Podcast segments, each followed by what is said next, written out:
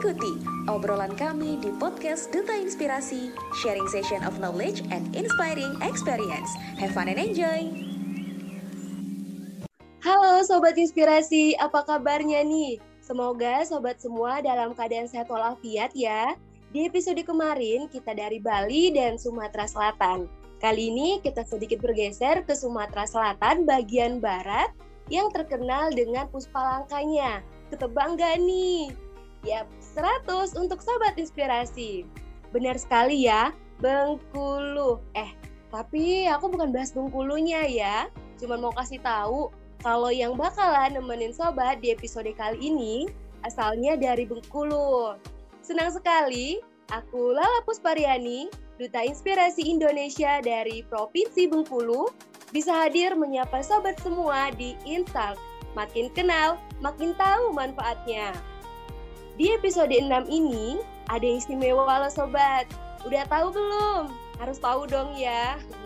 Karena ini sangat istimewa, jadi jangan sampai ketinggalan dan juga jangan ganti-ganti channel sampai podcast ini selesai. Kesannya sedikit memaksa ya, nggak apa sih ya, karena aku ingin share hal yang bermanfaat untuk sobat inspirasi semua. Jadi jangan sampai disia-siain ya. Oke, yang istimewa kali ini kita kedatangan perempuan cerdas dan cantik pastinya yang bakalan bagi-bagi informasi menarik dan bermanfaat secara gratis. Tis, tis. Wah, sini-sini yang hobi gratisan yuk kumpul bareng. Dan seperti tema kita pada podcast kali ini, yakni mengupas serba-serbi kuliah di luar negeri, kita akan sharing-sharing terkait beasiswa, bagaimana sulit atau mudah nih buat apli beasiswa, apa aja sih yang perlu dipersiapkan, atau Kak, gimana kalau aku udah terlanjur kuliah? nggak bisa lagi ngejar beasiswa. Ups, jangan langsung ganti channel ya, karena kita nggak hanya bahas soal beasiswa nih sobat, tapi kita akan mengupas habis tentang bagaimana kesibukan gue star kita yang bisa jadi inspirasi untuk kita semua. Bagaimana? Tertarik kan? Langsung aja gas yuk, gak pakai rem. Yap, bintang tamu kali ini sangat spesial sekali perempuan cerdas kelahiran Semarang 29 Maret 1998. Beliau memiliki prestasi yang sangat gemilang, baik dari segi akademik maupun non-akademik. Dan luar biasa juga, beliau aktif dalam dunia perteknikan. Wah, gimana tuh? Biasanya teknik itu identik dengan kegiatan yang berat dan pastinya didominasi oleh kaum Adam kan ya. Tapi nggak menutup kemungkinan kalau kaum Hawa pun bisa juga dan ini salah satu contohnya. Beliau alumni Polines D3 jurusan Teknik Sipil, lulus dengan predikat cum laude dan sekarang sedang melanjutkan studi ke luar negeri dengan jalur beasiswa. Masya Allah, keren sekali bukan? Ya, langsung aja kita sambut gestar kita, Kak Krisabel Anggriawan Putri Kamila. Halo, Assalamualaikum Kak Abel. Ya, Waalaikumsalam, Nihau, Yorobun. Bagaimana kabarnya nih Kak? Ya, Alhamdulillah baik. Sehat-sehat ya Kak ya? Wah, Masya ya, Allah. Ya, oke, karena Kak Abel sudah hadir di tengah-tengah kita. Kalau kata orang itu, tak kenal maka tak aruf. Ya, bener banget. Jadi kalau udah kenal pasti sayang kan ya? Nah, kalau udah sayang, nanti apa yang disampaikan akan mengena dari hati ke hati. Iya. Oke, langsung aja nih Kak Abel. Boleh dong perkenalan singkat terlebih dahulu, Kak, sekaligus menyapa sobat inspirasi yang lagi dengerin podcast kita. Boleh, Kak? Ya, halo semuanya. Nama aku Prisabel dari Semarang. Udah lulus D3 di Polines dulu, sekarang lagi lanjut transfer ke S1 di Taiwan. Oke. Okay. Ya, gitu aja. Jadi Kak Abel ini alumni dari Politeknik Negeri Semarang ya Kak ya. Kalau boleh tahu apa sih kesibukan Kak Abel sekarang nih Kak? Sekarang tuh lagi sibuk magang. Ya, magang. Yo berarti magang, oh sekarang kakak lagi di luar negeri kah atau di daerah kakak nih karena pandemi gitu? Aku kan dari 2019 habis lulus itu langsung berangkat kan ke sini buat transfer S1. Di sini kan programnya kan tiga tahun jadi kemarin satu setengah tahun tuh aku kuliah doang aja itu sekarang udah selesai kuliahnya tinggal magang aja satu setengah tahun. Nah itu baru nanti selesai. Oh iya iya. beasiswanya itu tiga tahun ya kak ya? Ini sobat semua beasiswa yang lagi dijalankan oleh Kak Abel ini itu beasiswa 2 plus I Industrial D3 S1 magang. Jadi program kerjasama Indonesia Taiwan ya ini kak ya? Ya ya jadi pemerintah Indonesia kerjasama sama universitas di Taiwan. Ya jadi uh, kita mau tahu nih kak apa aja sih tentang beasiswanya nih boleh kakak jelasin gambaran secara umumnya hmm. aja beasiswa yang kakak jalanin sekarang. Beasiswa ini tuh pesertanya lulusan Politeknik satu Indonesia. Jadi pesertanya ini tuh bukan cuma orang Semarang aja, tapi ada temanku dari Sumatera, ada temanku bahkan dari Papua tuh juga ada buat join program ini. Jadi program ini tuh emang khusus buat lulusan D3 yang mau transfer ke S1 tuh ke luar negeri. Jadi bantuannya tuh kayak dari pemerintah buat persiapan gitu. Terus ya walaupun emang nggak full funded sini beasiswanya tapi ya lumayan lah. Hmm, oh jadi nggak fully funded ya kak ya? Parsial ya? Oh ya, ya boleh lah dikatakan seperti Kalau itu. Menurut kakaknya itu kan nggak fully funded, kalau tapi itu hmm. worth gak sih untuk mahasiswa D3 untuk lanjut S1-nya? Oh, worth it nggak worth it itu tergantung dari manusianya sendiri ya. Kalau aku sih suka suka aja gitu. Kayak kesempatan buat ngelanjutin sekolah ke luar negeri kalau buat dari D3 tuh susah gitu. Jadi soalnya tuh D3 tuh tengah-tengah ya bukan setara S1 tapi dia tuh lebih dari SMA gitu loh. Jadi tuh kalau kamu mau lanjutin ke luar negeri tuh biasanya tuh master mulai dari master atau S1 kan aku udah udah di tengah-tengah tuh ya kayak susah. Terus ada beasiswa ini. Jadi kok aku sih kebantu kebantu aja ya. Kayak lumayan juga tambah pengalaman. Kan guru terbaik itu pengalaman. Jadi aku sih suka suka aja di sini. Oke bener ya bener banget dan kalau boleh tahu nih, jadi cerita hmm. awal kakak bisa apply beasiswa itu gimana sih? Emang ada pemberitahuan, terus kenapa sih kakak langsung terpikir mau nyoba gitu? Atau ada nggak sih bayang-bayang, aduh takut nih untuk nyoba? Karena ini juga beasiswanya ke luar negeri gitu ya. Karena bayangan ke luar negeri itu agak sedikit tinggi nih kak gitu. Gimana hmm. kalau Abel?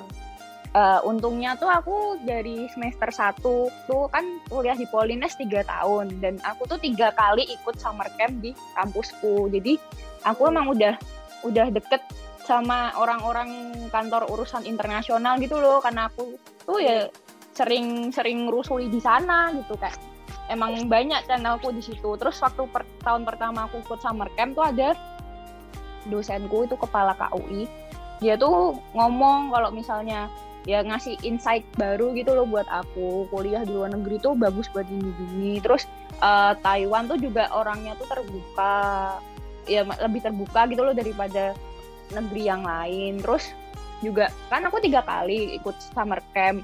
Terus ya aku punya temen baru di situ. Pemikirannya pasti lebih jauh ke depan. Terus keinginan-keinginan ada gitu kan. Terus tiba-tiba ada program ini kok pas banget gitu kan. Terus sebenarnya program ini pun tuh aku tahunya tuh karena dikirimin kan aku udah ceritakan tadi aku deket sama orang-orang di kantor urusan internasional itu. Terus ada ini ya aku dikirimin aja. Soalnya pun aku juga cerita-cerita oh kalau misalnya ada kesempatan ya kenapa nggak dicoba? Terus waktu hmm. ada program ini dibuka pun tuh kajurnya tuh nge-forwardin message-nya itu ke aku. Karena emang aku emang deket gitu kan sama Kajur sama semua orang tuh aku deket emang anaknya tuh suka pencitraan jadi deket gitu sama semua orang gitu.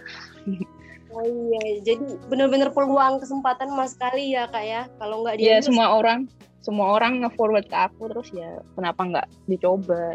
Ya sih bener-bener banget ya. Awal-awal mulanya nih persiapan apa aja sih yang kakak perlukan?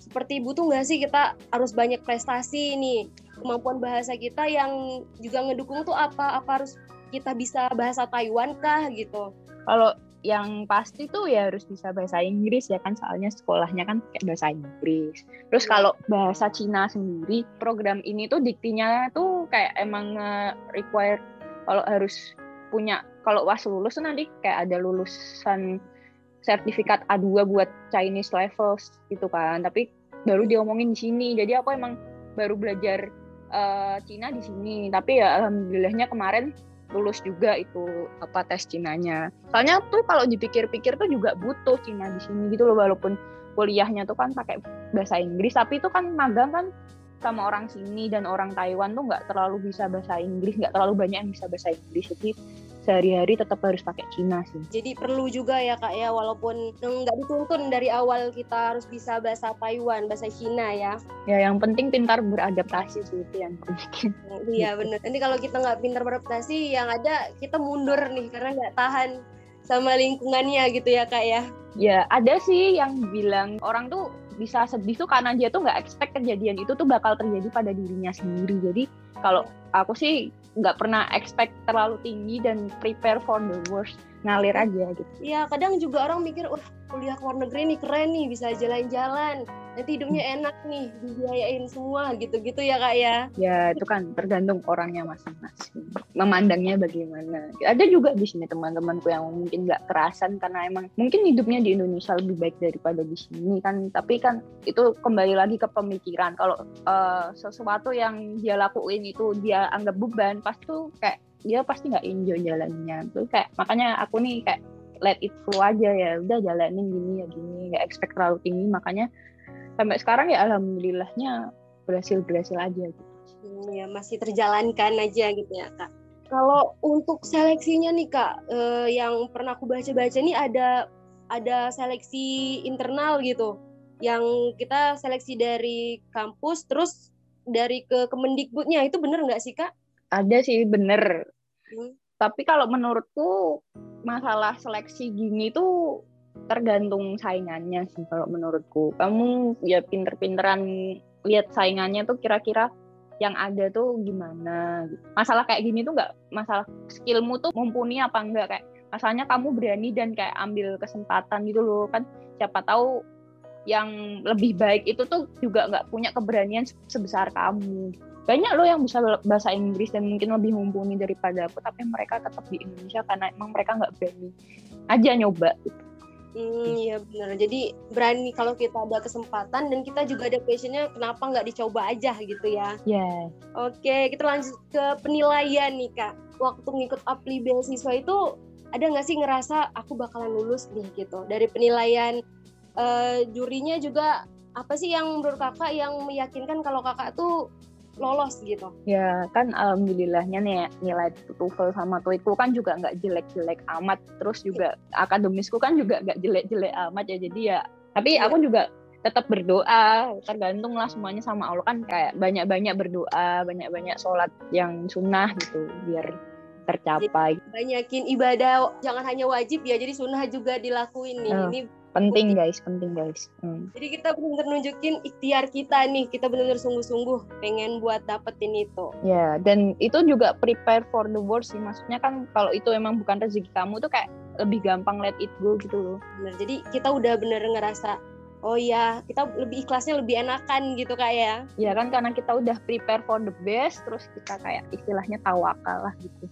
ikhtiarnya udah maksimal jadi tawakal aja. Hmm, Oke, okay. lanjut hmm. nih tips dan trik nih dari kakak kalau mau nyoba beasiswanya nih kita apa aja sih yang sekiranya paling penting, paling tinggi gitu yang perlu dipersiapkan gitu ya bahasa tentunya dong ya. Ya bahasa, terus mindset sih yang penting. Kan kamu tuh kayak berani nyoba kayak gini kan pikiranmu tuh harus lebih terbuka terus kamu harus bisa nge-zoom out dunia itu tuh dari banyak pandangan gitu loh. Kalau menurutku di mindset sih kan karena kita tuh harus persiapan mental kita harus siap jauh dari keluarga juga. Terus kalau di sini tuh kalau aku ya untuk mempertahankan nilaiku di sini tuh aku datang ke Taiwan jauh-jauh. Kalau buat tidur ngapain? Jadi itu sih aku makanya kayak yang lain Sabtu Minggu masih tidur aku kadang keluar ke perpustakaan buat belajar Cina atau ngerjain PR gitu sih. Itu prinsipku yang tak pegang sih aku jauh-jauh ke Taiwan aku nggak mau tidur doang. Iya iya bener. Bagus nih. Boleh nih dijadiin catatan juga untuk kita semua ya kalau kita udah dikasih kesempatan dan itu harus benar-benar dimaksimalin dan kalau bisa harus bener-bener power di situ ya kak. Jadi ya, biar... terus kayak fokus harus fokus gitu. Hmm, iya bener-bener Terus hmm. ini juga nih kak, dari tadi kita bahas masalah beasiswa kakak di kuliah di Taiwan. Kemarin kesempatannya kuliah di Taiwan atau emang kakak dari dulu pengen ke Taiwan nih gitu? Atau kan Taiwan emang tinggi juga ya teknologinya, tapi Jepang juga nggak hmm. kalah kayak gitu. Ini kenapa kakak bisa milih Taiwan?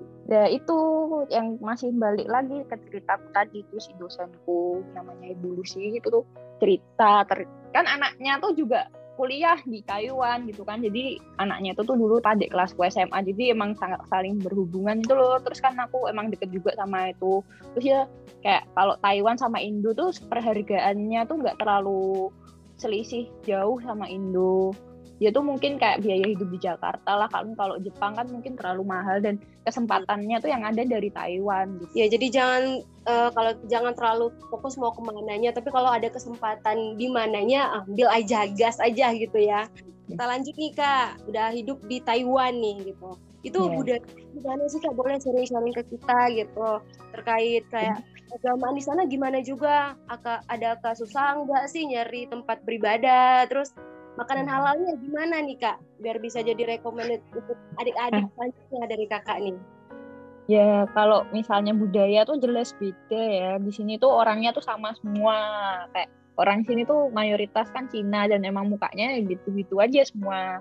Kayak di sini tuh lebih seragam lah. Kan kalau Indonesia kan beragam. Jadi di Indo kan udah sering lah lihat yang hitam yang putih yang pakai kudung yang enggak. Kalau di sini ya udah gitu semua sama orangnya. Jadi mereka lihat yang beda dikit tuh heran gitu loh. Iya, iya. emang dan emang muslim tuh di sini emang minoritas banget ya. Jadi mungkin orang masih heran. Anggap orang pakai kerudung apa gimana. Tapi mereka ya terbuka aja. Tapi orang di sini tuh kayak nggak kayak Indo yang sepeduli Indo sih. Kayak orang sini tuh cuek jadi ya nggak apa-apa sih terus kalau oh. masalah makanan sama tempat sholat kalau di sini tuh kan aku tinggalnya di Kaohsiung. Kotanya bukan di Taipei kan itu agak, agak bawah. Jadi dia emang masjidnya tuh satu kota cuma satu. Jadi kalau mau sholat ya sediakanlah tempat sholat sendiri. Ya ya aku sholatnya di tangga darurat aku sholatnya di belakang kelas aku jadi aku aku bawa sajadah sama penang ke mana-mana buat sholat itu so hmm. apa wudhunya di toilet terus nanti sholatnya ya cari tempat aja gitu. Ya semenjak aku tinggal di Taiwan tiba-tiba jadi religius ya. Tiba-tiba kangen azan gitu kan. Mana hmm. pernah kangen azan di Indonesia? Di sini jadi religius tiba-tiba. Hmm, ada pelajaran baru nih. Ya soalnya kan di sini nggak ada kan azan gitu kan. Dulu pernah sampai saking kangennya ada azan gitu kan di Muslim Pro gitu kan. Kedengerannya tiba-tiba nangis gara-gara denger azan tuh. Kan apa enggak tiba-tiba religius gitu kan. Ya gitulah iya, ada pengalaman. Ya ketika kamu itu di apa ya sesuatu yang hilang dari kamu tuh baru kalau kerasa itu berharga. Asik banget nih. Boleh nih teman-teman dicatat ya. Jadi jadi sebelum kita ngerasa kehilangan hargain lagi ada segitu. Ya, itu biasanya manusia emang gitu tuh. Kalau udah hilang tuh baru kangen gitu. Iya, manusia itu. Kalau hmm. udah hilang dicari aja gitu. Terus aku nggak sih di sana gitu kak? Ada nggak budayanya yang menurut kakak aduh terlalu gimana? gitu. Ya kalau aku sih orangnya terbuka ya kayak aku lebih open minded gitu loh. Mungkin kalau teman-temanku yang masih konvensional pemikirannya mungkin beda mikirnya. Kalau aku di sini lebih open minded emang karena aku dari SMP tuh emang suka K-pop. Jadi aku emang emang terbuka sama hal-hal yang gitu gitu. Jadi ngeliatin uh, cewek-cewek yang kayak gitu ya udah gitu cowok-cowok yang kayak gitu ya udah emang karena aku open minded kayak pikiranku tuh terlalu terbuka gitu loh sama gitu-gitu jadi kita harus pinter-pinter survive nih ya kak ya. Ya tergantung pikiran memang yang mengendalikan adalah pikiran. Pikiran kita ini hmm. kalau di sana hmm. ada nggak sih kak budaya kayak di Indonesia nih? Kalau kita ngantri pasti ada yang nyerobot. Kalau di sana biasanya ada nggak sih kak? Kalau ngantri menyerobot Indo iya. doang deh. Ke Indo ya. doang kayaknya aku kalau balik Indo bakalan sebel lihat sampah-sampah di jalanan. Soalnya di sini nggak ada sampah di jalan di sini budayanya nggak ada maling nggak pernah nemu maling aku di sini. Mungkin aku ya emang aku aja yang nggak pernah ketemu ya tapi emang di sini orangnya jujur gitu. Jadi kayak temanku kehilangan dompet dia nyari ke kantor polisi udah ada di situ dompetnya. Jadi emang nggak ada maling. Jadi di sini santai-santai aja nih takut besok balik ke Indonesia kaget nih ketemu jambret apa gimana gitu. Iya, iya tapi bener-bener bagus ini bisa jadi PR untuk kita semua ya. Kalau salah hmm. satu yang bisa berubah itu ya dari kita sendiri dulu kak ya. Kalau dari kita udah, teman-teman kita udah, masing-masing individu udah sadar, kita bisa nih pastinya membentuk budaya yang kayak gini nih ya kak ya. Ya karena emang semuanya itu tuh bukan cuma kelakuan satu dua orang tapi harus emang semuanya yang ngelakuin. Oke, kita udah banyak nih bahas tentang beasiswa yang tadi ya. Terus uh, hmm. kira bisa jadi gambar untuk teman-teman semua kehidupan di sana bagaimana, terus uh, beasiswa apa aja yang perlu dipersiapkan dan teman-teman yang mau sama seperti Kabel persiapkanlah dari sekarang gitu ya. Jangan lupa prestasinya dan kemampuan bahasa dan kalau kesempatan manfaatkanlah kesempatan itu oke kita udah bahas beasiswa nih kak kurang lebih ya hmm, kita yeah. balik ke kehidupan kak Abel nih kalau udah sebutin nih kalau kak Abel ini dari jurusan teknik ya kak ya. Yeah.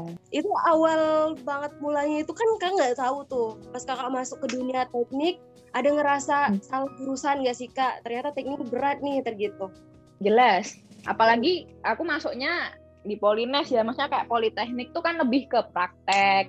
Ya. Dan aku aku tuh dari SMA gitu loh. Kayak Poltek tuh lebih bagus tuh dari maksudnya yang dari SMK ke Poltek tuh lebih masuk lah otaknya gitu. Kalau dari SMA yang terlalu general terus masuk ke Poltek terus ini tuh salah jurus aku emang sempet sempet stres ya. Maksudnya awal-awal tuh sampai mensku tuh telat 8 bulan karena aku stres sama tugas-tugas gambar teknik dan lain sebagainya itu. Ya. gitu. 8 bulan guys. Nggak iya. mens. aku ke dokter itu habis itu. Ya aku selalu konsultasi ke dokter. Sampai sekarang hormonku kayak jadi jelek gitu loh karena stres Wah, wow, jadi bener ya. Jadi teman-teman yang mau ngambil teknik datang lagi nih ya, kak ya. beneran. Soalnya soalnya tuh politeknik gitu loh. Dia tuh lebih ke praktek. Kan itu kayak emang banyak praktek ya kayak praktek-praktek itu kan banyak kan. Pusing. Tidurnya nggak nggak teratur capek. Nggak ngerti juga kan. Aku kan dulu kayak SMA tuh tiga tahun dapatnya seni musik kan. Terus tiba-tiba gambar tanganku buat gambar kan kayak oh selalu iring ngeliatin teman-temanku yang dari SMK tuh kenapa gambarnya bagus-bagus tapi um, apa aku selalu trying my best ya. Aku nggak ngerti aku ya tanya sama temenku gimana caranya.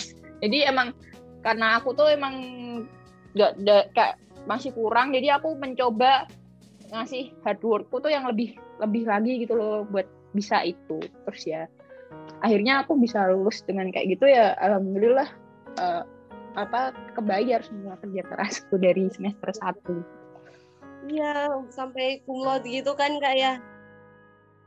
Oke nih kak, kita udah bahas tentang serba-serbi uh, teknik tadi nih, bagaimana beratnya hmm. ngejalaninnya.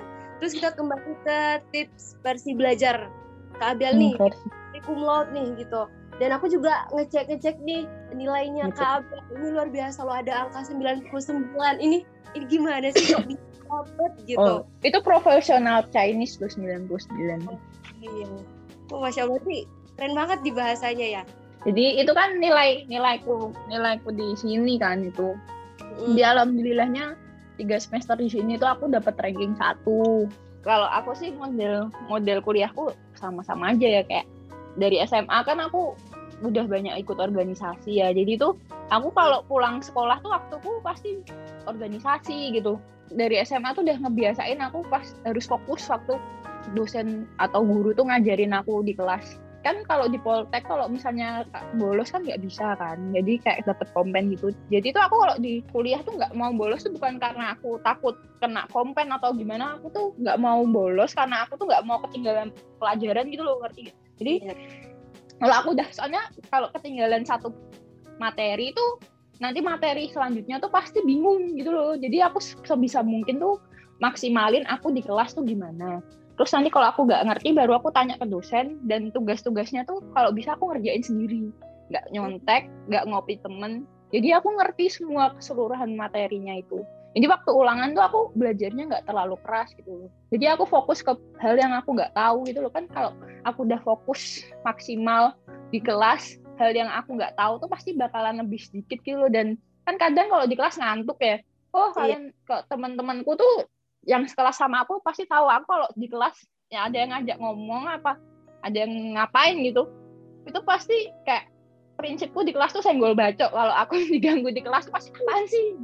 Nanti dulu nanti dulu gitu. Aku ya kelas kalau udah fokus tuh prinsipnya senggol bacok sih jadi yang yang satu kelas sama aku harusnya tahu kalau aku ngantuk juga kayak aku pasti bawa kopi aku pasti minum kopi jadi ya gitu aku aku nggak mau tidur di kelas emang 100% fokus di kelas sih. Iya. Soalnya aku kadang nggak ada waktu habis pulang tuh nggak ada waktu buat apa. Di Taiwan pun gitu sih. Dan di Taiwan di Taiwan tuh ya tadi aku udah bilang kan prinsipku aku nggak mau jauh-jauh ke Taiwan tuh cuma buat tidur dan membuang-buang waktuku. Aku di di Indo bisa aja tidur semauku, tapi kan aku udah jauh-jauh. Kalian masih masa masih tidur doang gitu. Jangan kayak terintimidasi sama orang-orang gitu loh. Orang-orang bisa aja personal brandingnya bagus, tapi ternyata gak ada yang nyangka aku dulu waktu semester satu tuh ranking satu gitu eh Abel yang ranking satu dikira ini gitu. toh aku juga ranking satu tuh atas hasil kerja kerasku sendiri bukan yang apa gitu biasanya itu kayak kita kadang sama temen nih kalau mau lagi ujian.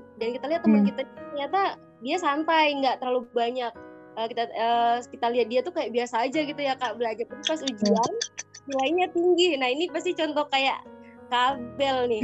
Dia tinggi karena di balik itu sebenarnya emang udah bener-bener belajar gitu ya kak. Ya itu sih. So, maksudnya tuh juga kan kayak kalau kamu oh ada lagi satu quote. Jadi tuh dengan siapa kamu bergaul tuh itu berarti ya termasuknya kamu gitu. Terus ada juga aku pernah lihat YouTube-nya Deddy Kobusier kan dia bilang jika teman anda tidak berguna semua saatnya ganti teman. Wow but true. Tapi emang gitu sih. Jadi pergaulan tuh emang efek banget ya, buat kehidupan ya. kamu. Hmm. iya benar-benar. Jadi kita harus benar-benar mencari circle yang bisa Baik, membangun ya. gitu jadi jangan sampai toksik gitu kak ya ya toksik itu jadi kan kadang ada temen yang alah ngapain sih belajar ya, hmm. lu ngapain kagak belajar ngajak-ngajak gua gitu kan jangan lah ngajak-ngajak aku jangan jangan ikut ikutan temen kayak gitu gak baik guys Iya bener-bener. Kadang juga pernah itu kayak nilaimu berapa gitu. Uh, 20 ya aku juga 20 kita sama nih. Aduh rasa kayak bangga banget karena ada yang sama. Iya, gitu. terus ngapain bangga nilainya jelek gitu kan. Ada, ada kesempatan kuliah karena masih banyak banget yang di luar sana nggak bisa dapat kuliah. Hmm. Ya, gitu kayak jadi bahkan nggak bisa. Uh, uh, ketika kita udah dapat posisi itu benar-benar dimanfaatin, kita harus benar-benar belajar serius karena ya apa sih yang bakal kita bayar dari hasil yang udah orang tua kita kasih gitu ya kak ya yeah. itu juga sih kalau misalnya aku prinsip yang aku pegang waktu dulu kuliah sih mamaku bayarin kuliahku mahal-mahal tuh bukan cuma buat aku bolos bukan cuma kan kadang kan ada kan kayak mau ngerjain proker tuh harus bolos apa gimana pokoknya aku nggak mau lah mamaku bayarin aku kuliah bukan kayak buat aku ikutan proker gini apa gimana kan kayak itu kan cuma sampingan jangan sampai sampingan itu tuh mempengaruhi yang intinya gitu loh. Iya, iya. Aku sih selalu mengutamakan kuliah ya. Jadi gitu. Iya, iya, jadi benar. Ya, aku juga bener setuju banget sih. Jadi itulah tips dari Kak Abel terkait belajar ya. Tapi emang bener sih itu kalau aku juga secara pribadi itu juga ngaruh banget sama apa bagusnya akademik kita gitu kak ya. Walaupun Emang kita, harus punya dasar prinsip yang kuat gitu. Yang terlalu keras ya aku dengan hidup. Iya. Jadi emang harus gitu sih. Oke lanjut nih kak. Kita udah bahas tadi. Lanjut gimana sih kak Abel? Kan ikut juga nih kegiatan organisasi dan tuh prestasinya juga ada gitu. Perlombaan-perlombaan. Tapi akademiknya juga bagus tadi ya udah dijelasin sama Kak Abel peringkat satu gitu ini hmm. kalau sendiri gimana sih kak bisa nyimbangin antara akademik sama non akademik jadi jangan sampai kalau kata orang itu organisasi uh, nganggu gitu, nganggu sekolah kita. Itu gimana kak? Ya, itu tuh dulu dulu banget aku tuh punya kan aku ikut pas Tibra dulu di SMA. Jadi dimalain sama pelatihku karena ada teman-temanku kadang dilarang orang tuanya ikut ini karena kayak masalah uh, sekolahnya jadi terganggu. Terus pelatihku marah-marah itu salahmu lah, kamu kenapa nggak bisa ngatur waktumu sendiri gitu. Kalau misalnya kamu apa nggak punya waktu ya berarti waktu tidurmu tuh kebanyakan gitu sama pelatihku jadi dari dari situ sih aku belajar buat manajemen waktu buat serius terus aku dari kata-katanya pelatihku juga itu aku jadi uh, apa belajar fokus buat fokus di kelas. Terus kan itu dari SMA kan itu aku mulai terus ya kuliah ini aku ya udah terbiasa. Jadi kayak yang remehin organisasi tuh buat apa itu tuh worth it guys. Jadi kayak ada efeknya. Hmm. itu worth it guys sampai sekarang. Jadi kayak dulu tuh kan ospek-ospeknya buat organisasi kan keras banget kan. Jadi kenapa aku bisa sampai kayak gini tuh karena aku kebanyakan di ospek guys. jadi gitu. kebanyakan di ospek sama kakak kelas ini jadi aku sasaran untuk dulu senior senior karena anaknya tuh terlalu jujur dan membangkang ya. Jadi selalu jadi sasaran untuk senior. Ya, organisasi kita jalan, lomba tetap dan akademik itu harus lebih lagi gitu kayak. Ya. Pegangannya ya karena mamaku bayarin kuliahku karena gue buat kuliah lah nggak masa. Kayak harus buang-buang gitu kan nggak banget. Dan kayak apa sih kadang tuh kita kalau ngerasa diri kita down dan nggak berguna tuh kita perlu mandang ke bawah gitu loh. Kayak ada orang yang nggak bisa di posisi kamu sekarang. Tapi apa di saat kamu tuh ngerasa udah kecapai semuanya tuh kamu tuh bukan siapa-siapa bro. Di atas langit tuh masih ada langit. Jadi kayak harus yeah. memposisikan diri sih. Kayak nggak boleh memandang, kayak memandang kamu tuh segalanya dan nggak boleh memandang kamu tuh bukan siapa-siapa. Jadi emang harus imbang. Kadang tuh aku ngeliatin YouTube YouTube yang motivasi gitu-gitu sih. Dan ngefollow orang-orang yang aku anggap inspiratif. Iya bener. Iya aku juga setuju banget nih sama Kabel bener. Jadi Instagram ini kalau kita pak punya akun Instagram manfaatin buat ngefollow yang uh, memberikan inspirasi buat kita gitu. Jadi kita emang yeah fase kayak gini kita butuh banget motivasi ya kak. Jadi ya, jangan lupa uh, apa follow duta inspirasi kan untuk inspirasi kalian. Iya boleh banget nih kak Abel. kan itu tujuannya kan biar menginspirasi orang-orang. Iya, benar-benar hmm. banget nih. Ini kak Abel kak Abel kemarin waktu itu uh, lulus ya kumlot itu emang hmm. dari kak Abel punya target buat kumlot atau uh, berjalan ternyata emang kakak bisa seperti itu aku tuh pernah kayak suatu hari itu tiba-tiba kepikiran apa gitu. Aku bilang sama temenku eh Rob aku aku pingin ah nanti lulus tuh lulus kumulot itu aku masih maba semester satu baru berapa hari kuliah atau aku ngomong gitu sama temenku terus aku habis ngomong gitu aku langsung aja sholat duha gitu. Ya terus jadi kayak banyak-banyak sholat. Terus kalau kita udah jadi tuh aku kayak punya target dari awal gitu. Aku ah, pingin ah lulus kumulot jadi tuh kalau kita mau ngapa-ngapain tuh kayak kepentok gitu loh kan aku mau kumlot gitu kan aku mau kumlot masa gini kan aku mau kumlot masa gini jadi kayak tiap hari, tiap semester ngeliatin nih ada C soalnya tuh kalau dapet C itu nggak bakal bisa kumlot Maksudnya kalau misal nilaimu tinggi tapi kamu punya C satu aja tuh di Polines nggak bisa. Nggak bisa kumlot, iya. Gak bisa. Kalau seandainya udah C, jadi itu lebih baik ngulang atau gimana kak? Mendingnya? Kalau di Polines tuh nggak bisa ngulang ya. Jadi kalau udah dapet C udah nggak bisa kumlot gitu. Oh, jadi benar-benar dari awal harus dipikirin banget ya, dipersiapin banget ya kak ya. Banyak-banyak sholat sunnah. Aku aku aku kan biasanya itu apa namanya baca baca doa buat sholat apa sholat duha kan. Itu bagus banget artinya gitu. Sesungguhnya waktu duha adalah waktu duhamu gitu kan. Jadi kayak ya kalian waktu duha di buat sholat duha aja gitu guys. Ya, jadi kayak artinya itu sangat menyentuh hati Iya, dua juga bisa mendekatkan kita sama rezeki dan salah satunya nih mungkin rezeki cum laude gitu. Jadi untuk hmm.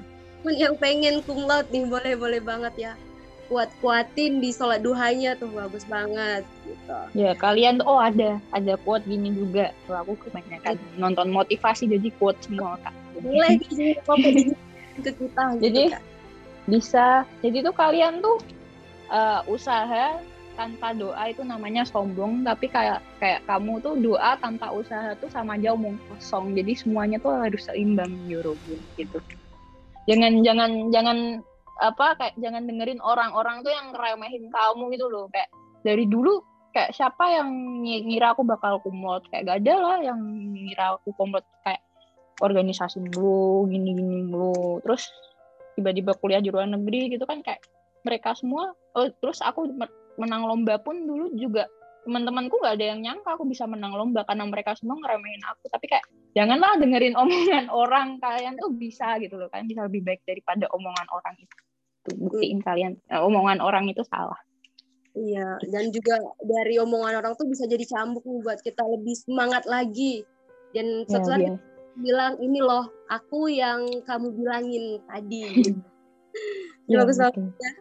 Oke nih kak Abel uh, Kabel udah banyak banget ikut organisasi, lomba-lomba gitu ya. Uh, udah berapa hmm. kali banyak lomba-lomba yang udah diikutin Kak Abel gitu. Nih jiwa hmm. Kak Abel nih, nih kita tanya nih dua kompetisi Kak Abel itu dari mana sih apa Kak Abel punya moto hidup kah atau emang ada harapan yang Kak Abel genggam nih aku tuh pingin aja gitu kayak ngebuktiin omongan orang tuh salah tentang aku terus dan aku tuh ada lagi um, yang memotivasi aku tuh biar aku tuh rajin belajar. Karena aku tuh nanti itu nggak tahu aku tuh kayak pernah kan lihat dari Turn of Superman terus tuh aku tergila-gila sama anak-anak kembar gitu loh. Terus aku tuh kayak pingin gitu kan punya anak kembar. Oh iya. Terus aku jadi yang memotivasi aku uh, punya anak kembar tuh mahal belajar bel gitu. Aku selalu wah mah kayak harus belajar yang bener yang bener gitu. Aku kayak aku nggak mau kan dunia itu tuh tidak pernah adil gitu loh. Dan aku tuh kayak ya mau meminimalisir ketidakadilan itu tuh buat anakku nanti gitu loh. Kan kayak aku tuh bukan keluarga yang kaya banget dan punya kuasa gitu kan. Tapi aku kayak paling enggak anakku nanti tuh nggak bakal ngerasain ketidakadilan yang terlalu keras gitu loh. Agak klise ya tapi aku nggak mau nah, anakku nanti tuh kayak ngerasa nggak adil karena orang tuanya tuh nggak terlalu mampu menghadapin ini ini semua. Aku pokoknya mau menjadi orang tua yang kuat buat anak-anakku nanti. Emang klise tapi itu beneran prinsip hidupku. Hmm, ya bener-bener. Jadi pagi perempuan emang harus uh, banyak-banyak belajar harus kalau bisa tinggi-tinggi pendidikannya kayak ya. Yes. dan kan soalnya kan perempuan kan terus kadang tuh juga ada isu juga sih di keluarga aku gitu. Jadi tuh aku kayak agak sensitif gitu kan masalah ini tuh.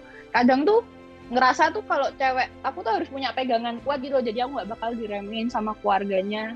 Mungkin calon suamiku nanti atau gimana. Jadi aku tuh kayak punya pondasi yang kuat. Jadi keluarganya suamiku tuh kayak nggak bisa ngeremehin aku gitu loh. Jadi aku emang punya personal issue yang kuat tentang itu jadi aku kayak nggak mau anakku nanti tuh jadi kayak gini aku nggak mau nanti ke depannya tuh aku kayak gitu juga. Hmm. jadi aku mau mau menjadi wanita yang mandiri dan kuat secara emosional finansial dan pendidikan. Jadi itu sih motivasi. Ah, iya iya benar biasa banget ya. Jadi nanti kita bakal melahirkan generasi yang uh, gemelang yang luar biasa gitu ya kak ya.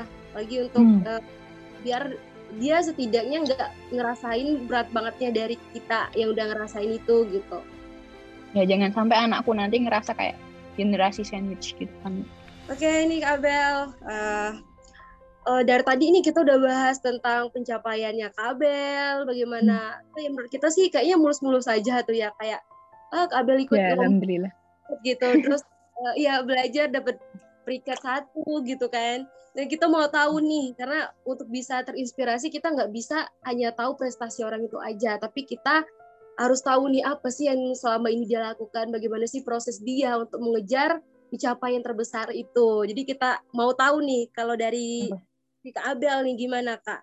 Uh, kakak pernah nggak sih berada di fase terbawah gitu? Terus gimana cara kakak bisa bangkit, bisa ninggalin keterpurukan itu sampai akhirnya bisa seluar biasa sekarang Kak? pasti ada isu-isu kayak gitu kan kayak isu uh, sebenarnya tuh aku aslinya tuh broken home jadi tuh uh, ya itu jadi isu-isu keluarga tuh sangat nempel banget di aku dan aku makanya itu aku tadi sebelumnya bilang aku nggak mau sampai digituin sama calon keluargaku nanti makanya aku segininya gitu terus kayak kalau masalah terpuruk tuh uh, kebetulan akhir-akhir ini tuh juga terpuruk ya gara-gara magang sebenarnya kan magangnya kan pakai Cina juga kan. Jadi ya masalah language barrier is real itu. Aku kan magang kan kalau magang tuh kayak teman-teman sekelasku udah kayak misah semua gitu loh. Jadi aku kayak gak ada lah temen cerita masa tiba-tiba cerita nangis gitu kan kayak gak lucu kan. Terus iya, aku iya. sampai sholat tuh nangis gitu. Aku sampai sholat tuh nangis terus akhirnya ya bener-bener aku berdoa tuh pas sholat tuh pas kan itu kan lagi Ramadan kemarin kan terus sampai sholat terawih tuh aku nangis gitu kan sampai doa nangis gitu pak eh, pas lagi sholat nangis gitu terus aku bener-bener berdoa sama Allah terus ya alhamdulillahnya langsung besoknya gitu kayak keadaan lebih membaik gitulah kayak ada aja gitu kan yang nge si orang itu yang bikin aku terpuruk tuh dibales sama yang lain gitu. Jadi tuh kayak apa ya seterpuruknya kamu tuh jangan sampai kamu tuh ninggalin ibadah gitu loh Allah tuh nggak akan nggak akan ngasih cobaan yang nggak bakal bisa dilalui oleh hambanya gitu. Jadi aku percaya itu sih. Jadi ya aku berharap aja dengan semua cobaan ini aku akan menjadi manusia yang lebih baik. Ya, jadi nggak mulus-mulus aja nih. Nggak mulus, guys. Language barrier is real. Apalagi Taiwan tuh negara yang orang yang bisa bahasa Inggrisnya tuh sedikit gitu. Ya, Kayak bahasa Cina kan juga susah, guys. Jadi itu harus kerja keras dua kali lebih lipat gitu ya. Iya. Jadi itu kalau aku ada masalah ya sholat aja. Kadang aku sholat sampai nangis-nangis gitu ya sholat. Iya benar-benar. Jadi emang uh, kalau kita nggak nggak ada tempat untuk bersandar, masih ada tempat untuk bersujud gitu ya Kabel ya. Yeah. bener bener. Allah tuh nggak bakal meninggalkan kalian. Iya.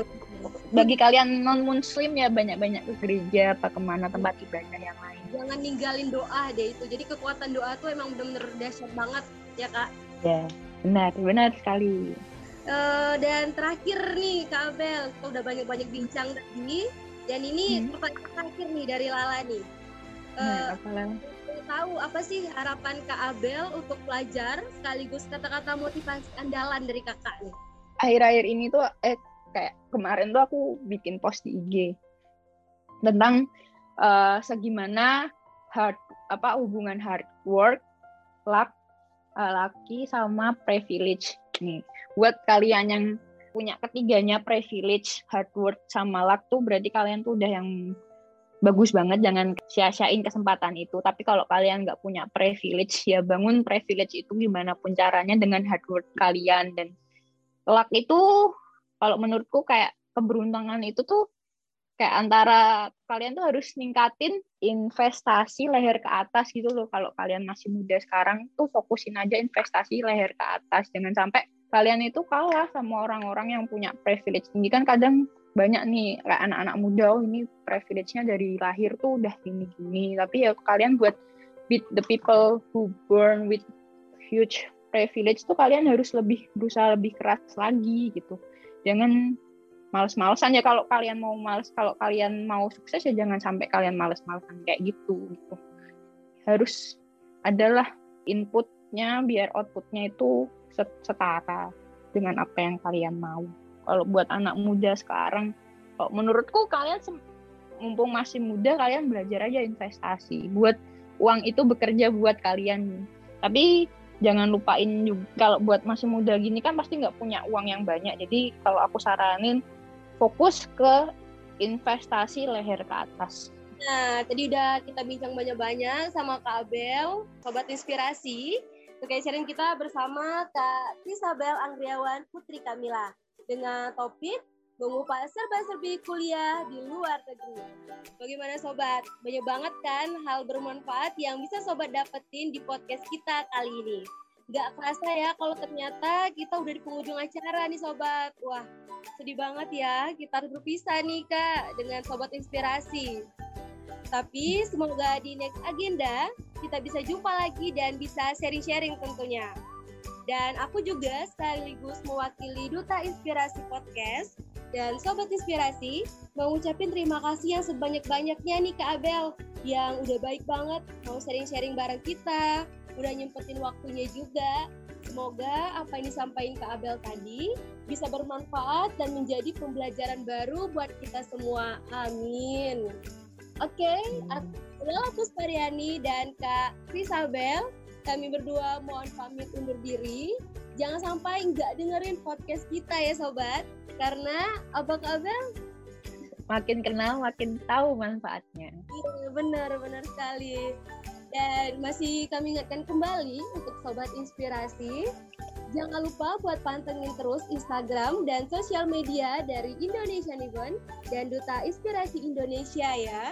Sampai bertemu di episode selanjutnya bersama kakak Duta Inspirasi dari seluruh Indonesia with Instalk Podcast by Indonesia Event dan Duta Inspirasi Indonesia. Stay safe dan stay healthy ya sobat. Dadah!